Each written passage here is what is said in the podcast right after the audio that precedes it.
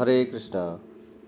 श्रीमद् भगवद गीता यथारूप अध्याय चार, दिव्य ज्ञान, श्लोक संख्या तेईस। गत्सङ्गस्य मुक्तस्य ज्ञानावस्थितचेतसः यज्ञायाचरतः कर्म समग्रं प्रविलीयते। जो पुरुष प्रकृति के गुणों के प्रति अनासक्त है और जो दिव्य ज्ञान में पूर्णतया स्थित है। उसके सारे कर्म ब्रह्म में लीन हो जाते हैं। तो यज्ञ आचरता कर्म। कर्म कैसे होने चाहिए? और, किस प्रकार के कर्मों को करने से हम इस संसार में पाप और पुण्य की प्रतिक्रियाओं से मुक्त हो सकते हैं,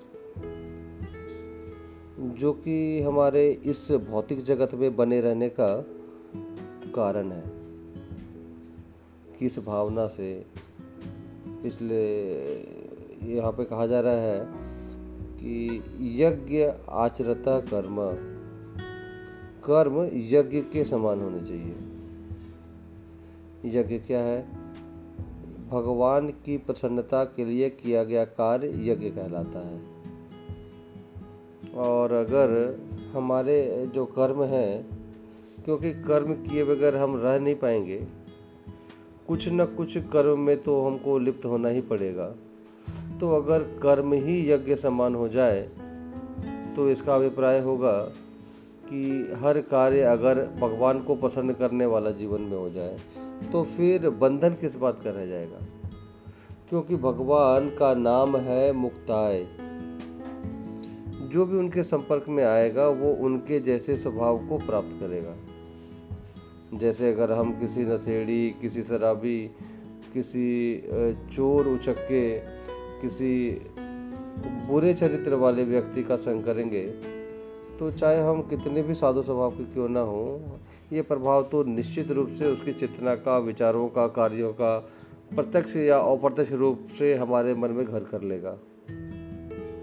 तो जब किसी का संग करने से ऐसा प्रभाव मिलता है तो फिर भगवान का संग करने से कैसा प्रभाव मिलेगा? जो कि पूर्णतः शुद्ध है, पूर्णतः मुक्त है, किसी भौतिक कलमस में लिप्त नहीं है और जिनके संग से संग करने वाला भी शुद्ध और मुक्त हो जाता है।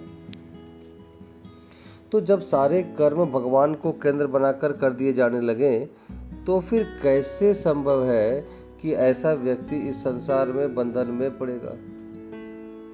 तो ये होंगे यज्ञ आचरत कर्म। तो जब हर कर्म का भाव यज्ञ होगा हर कर्म का भाव भगवान को कैसे प्रसन्न किया जाए, उनके चेहरे पर मुस्कुराहट लाई जाए। जैसे एक बच्चा अगर अपने पिता को प्रसन्न करना चाहता है तो पिता उस बच्चे की इस भावना मात्र को देख कर के ही प्रसन्न हो जाता है। अब बच्चा आगे कुछ करे या ना करे, लेकिन पिता जब उस बच्चे के हृदय में ये भावना भी देख लेता है तो उससे भी वो गदगद हो जाता है। और एक बच्चा पिता को प्रसन्न करके उनके आशीर्वाद को अपने जीवन में आकर्षित कर लेता है। उसी प्रकार से यज्ञ आचरत कर्म जब हमारा हर कर्म यज्ञ समान हो जाए इस भाव को देख करके अब ऐसा व्यक्ति के सा, सारे कर्म दिव्य हो जाते हैं। इस भौतिक जगत में रहते भौतिक साधनों का उपयोग करते उसके सारे कर्म दिव्य हो जाते हैं। तो चाहे हमने कितने ही जन्मों का कचरा अपने मनों में इकट्ठा क्यों ना कर लिया हो, ये सब का सब कृष्ण के संबंध में आने मात्र से दूर हो जाने वाले हैं। इसीलिए ये कृष्ण भावनावृत की विधि ऐसी है कि जैसे अग्नि में सब कुछ भस्म हो जाएगा, उसी प्रकार से भक्ति की इस अग्नि में जब वो भगवान की प्रसन्नता के लिए की जाए तो हमारे सारे पाप की प्रवृत्तियाँ समूल विनाश हो जाती हैं। और इसके लिए हमें क्या करना होगा? अपने कर्मों को यज्ञ समान करना होगा। तब समग्रम प्रविलीयते ऐसे व्यक्ति के सारे कर्म ब्रह्म स्वरूप हो जाते हैं। हरे कृष्ण।